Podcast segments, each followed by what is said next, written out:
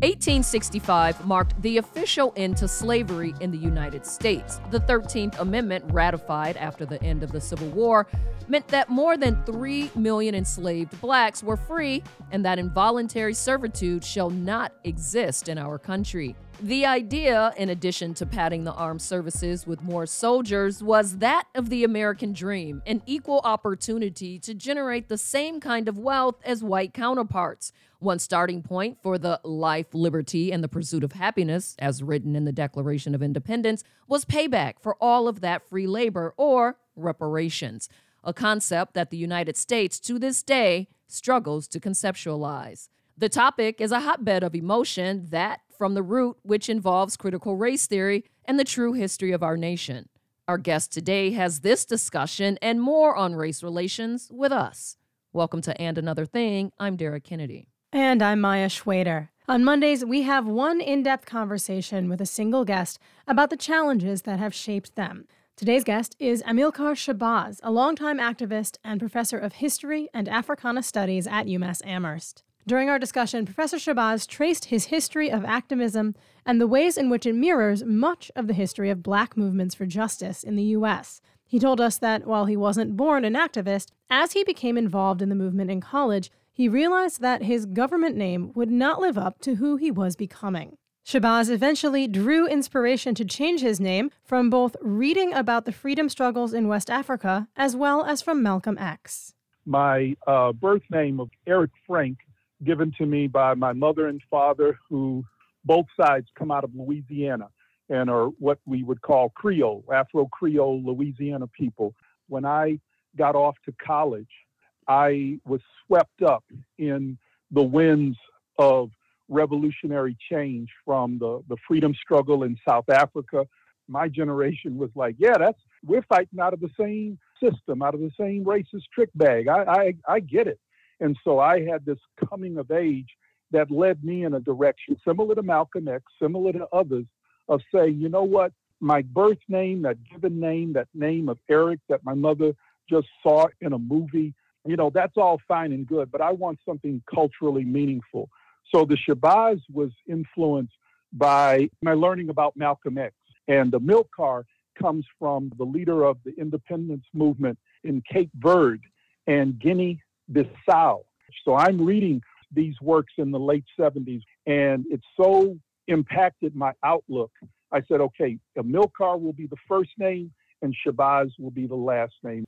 I'd love to know a little bit more about when you started your activist career, and was there an inciting incident for you? I was five years old when Malcolm X was assassinated. And, and again, growing up in Texas, I, I never knew him. I never met him. I gone on to meet family members and even bring his widow, Betty Shabazz. But uh, I had occasion to bring her to my hometown, met my family, uh, spoke at the local university that my mother and father desegregated in 1956. They were the first blacks to break the color line that opened that institution of higher education. I had met her in Harlem because I lived most of the 80s in New York, seeking out to be more involved and got to meet many people who knew and were close with and comrades of Malcolm, like Yuri Kochiyama. I sat in Yuri's apartment where, uh, you know, she would have Malcolm over.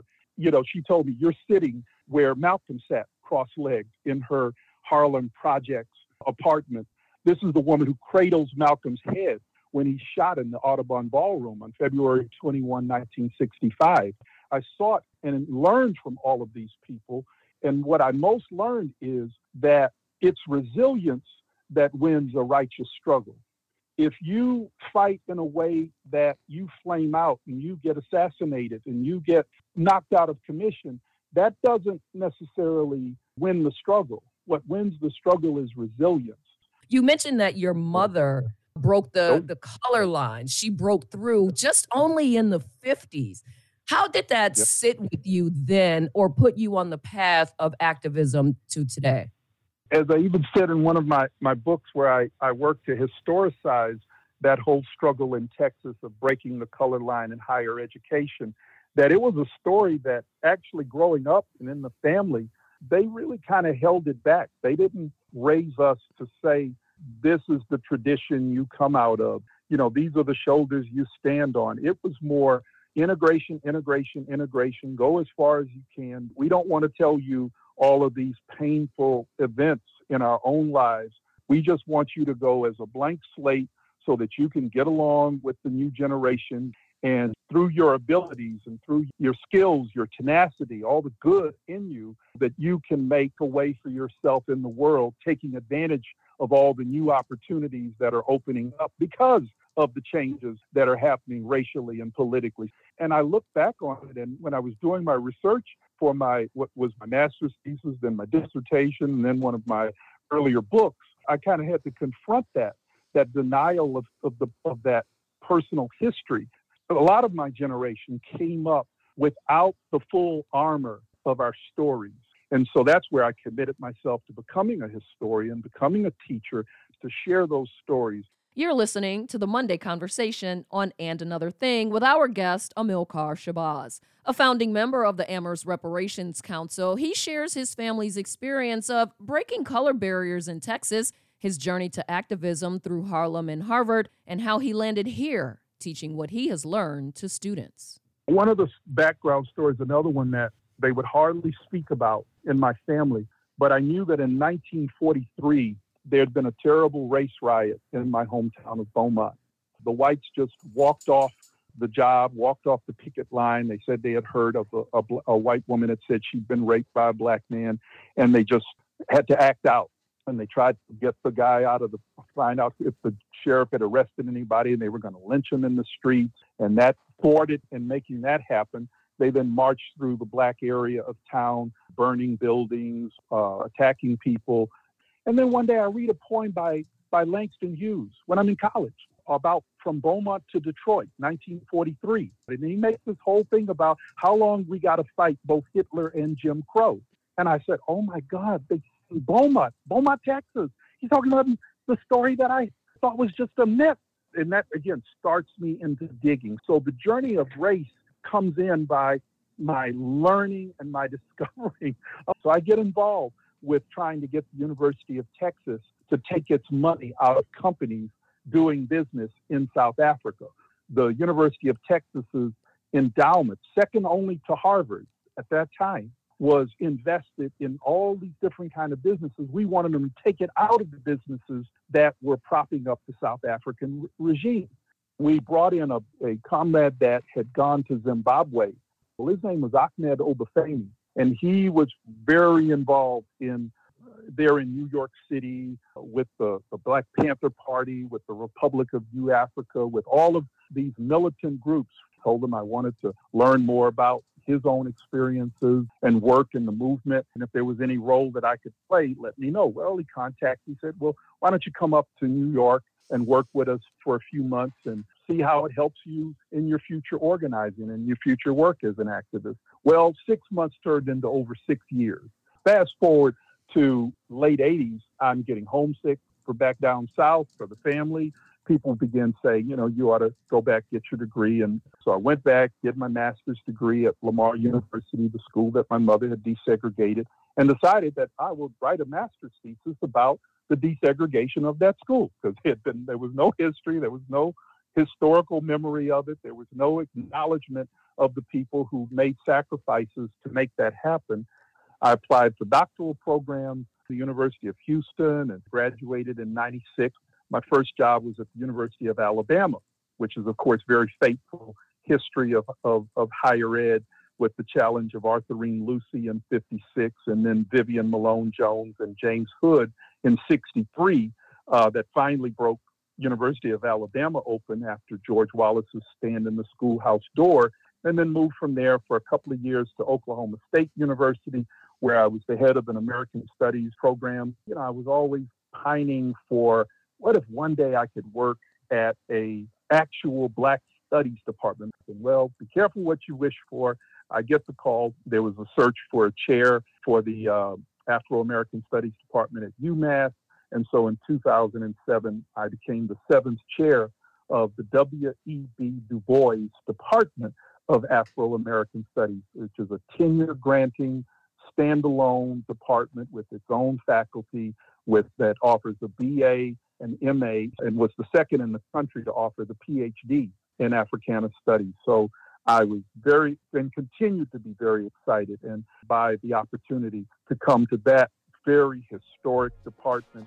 After the break, Professor Shabazz walks us through his discovery of the history of slavery in Western Massachusetts and explains why he believes now is the time for African Americans to finally receive reparations in our country. This is And Another Thing. Stay with us.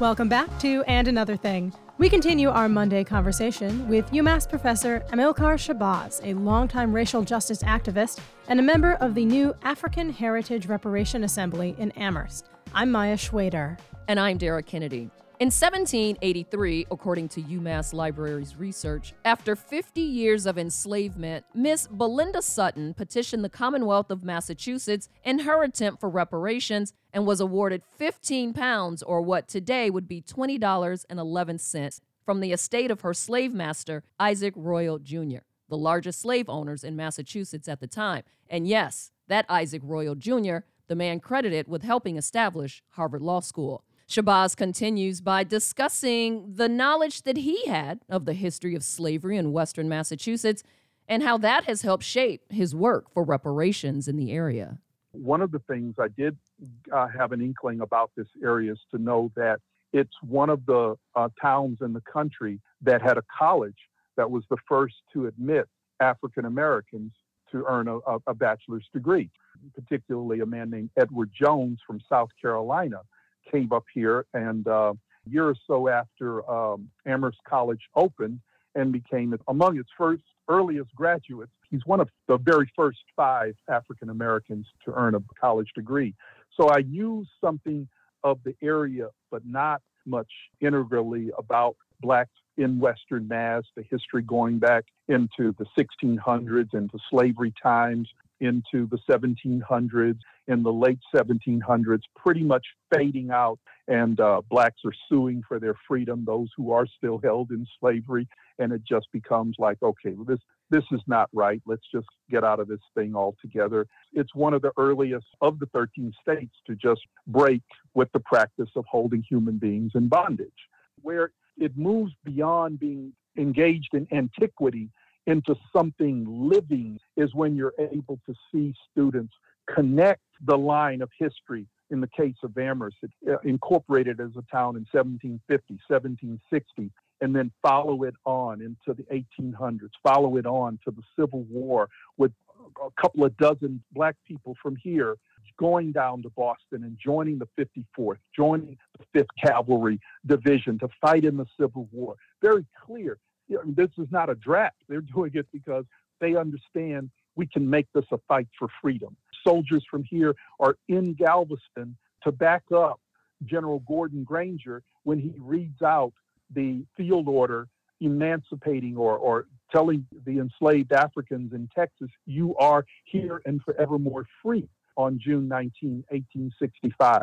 And I'm here with troops to enforce that. There are Amherst troops, there are Amherst black folks, as we read this and we're seeing the connections of yesterday, of the past, to right here, right now, we then beg questions like how is this history acknowledged in the community? You get into that history, you start sharing it with these students, you see where they take it over, and you show them how, ah, you've just made something of value for all time, for mm-hmm. others. Let's share it as you're following this trail and all these fights for freedom, the question of reparations comes into the conversation. You recently have been part of the committee to look at reparations in the town of Amherst. Of course, reparations became a very hot topic nationwide after the murder of George Floyd last year. But this is something you've been involved in for decades. Why do you think now is a time when Amherst can properly consider a complex, wide ranging topic like reparations? I am charged with a, a responsibility of kind of bearing witness to an idea whose time has come. Why now? In the face of climate change, in the face of existential threats of COVID 19 and pandemics, and in the face of watching death after death of Ahmaud Arbery to people on death row to people just being lynched in the streets, the knee on the neck of George Floyd for over eight minutes. There's a certain spirit has been stirred that have folks ready more than they've been over the last 40 years that I've been an activist and seeing that this part of our truth, the necessity to repair the harm that racism has wrought and continues to wreak on society, that I'm here to bear witness that people are ready now more than ever for a narrative, for a framework, for policy, for action to make real transformative change that can address these disparities, that can address these inequities, that can address the segregated spaces, that can address, you know, the tiki torch parades and, and you will not replace us and Jews will not replace us, and can get people to really confront these narratives of hate and of exclusion and of superiority and of supremacy and of, you know, I'm just genetically better than you. Well, you know what? Yeah, you are genetically different. My people's genes have been harmed by what your racism has done to us. It's not something that happened in the 1600s in Amherst or 1700s and is now over.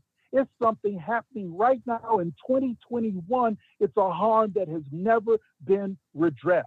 You've just had a series of legal compromises in terms of enslavement and some human beings being considered superior and others inferior, and that being codified into law. So, all right, you've changed those laws. But what about the harm created by all those laws and policies and behaviors? What about the harm? You've never done reparations, but the harm and the, and the effects of the harm are still here right now.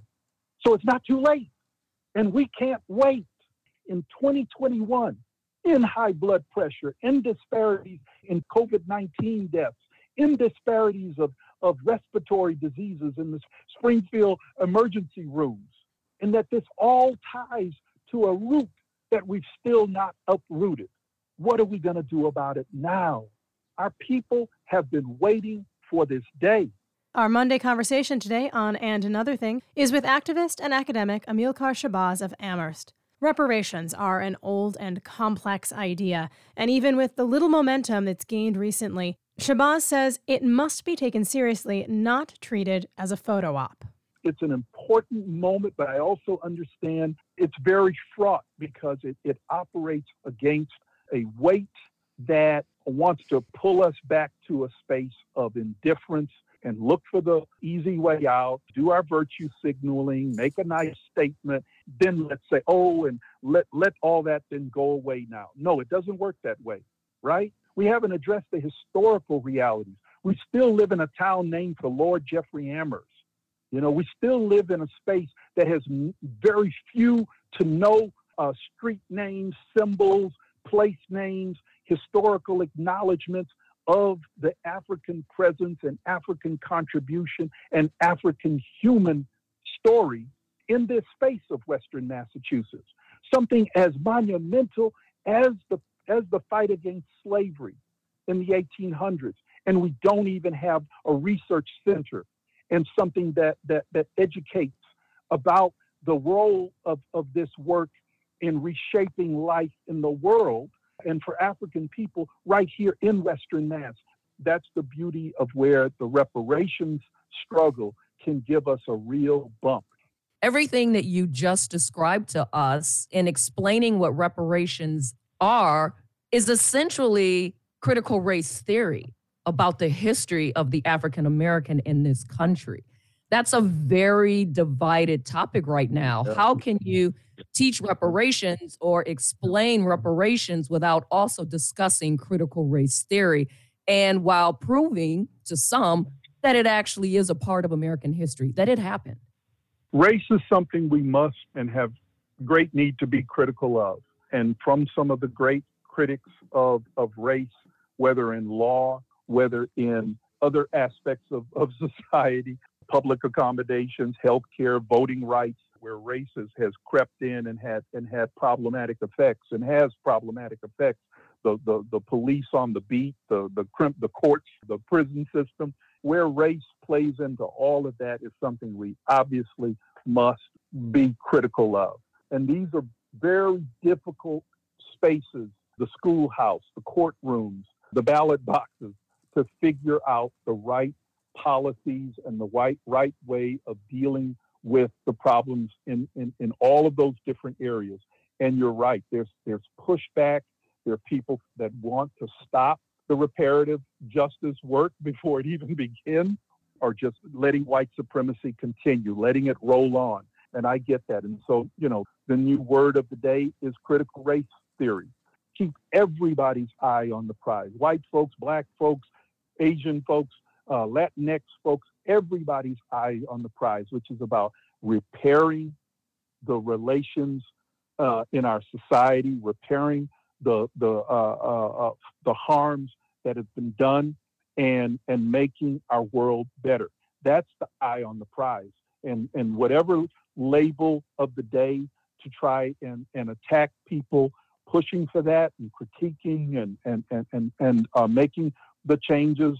Um, whether on our side now we're calling it reparations, reparative justice, critical, or or if we even want to embrace the label of critical race theory, uh, which is nothing, which again is just a buzzword uh, as the as people in the media have used it, but it it really is this truth telling work that we are doing, and we have to continue to find the right tone to things, the right creative ways to do that truth telling work that is not only illuminating, but in a way uplifting and joyful to the human spirit. Because, you know, if it's all about making, if we think that the change is all about making some people feel bad and, and, and dividing reality between oppressors and oppressed, yes, that's not going to last very long. That counterforce that I'm talking about is definitely going to push us down and push us away from the work. So we got to find ways to keep the focus, create a sense of, of beloved community and joyfulness in our resistance, joyfulness in our resilience. And that's where we will continue to sustain the momentum that we have. Amilcar Shabazz, professor of African Studies at UMass. Thank you so much for joining us on And and Other Things Monday Conversation. Peace and blessings. Thanks for tuning in today to And Another Thing. I'm Maya Shwayder. The conversation does not end here. You can find us on Facebook and Twitter at AAT on NEPM. And please visit the And Another Thing page on NEPM.org to catch up on more episodes. I'm Dara Kennedy. Thanks for listening today.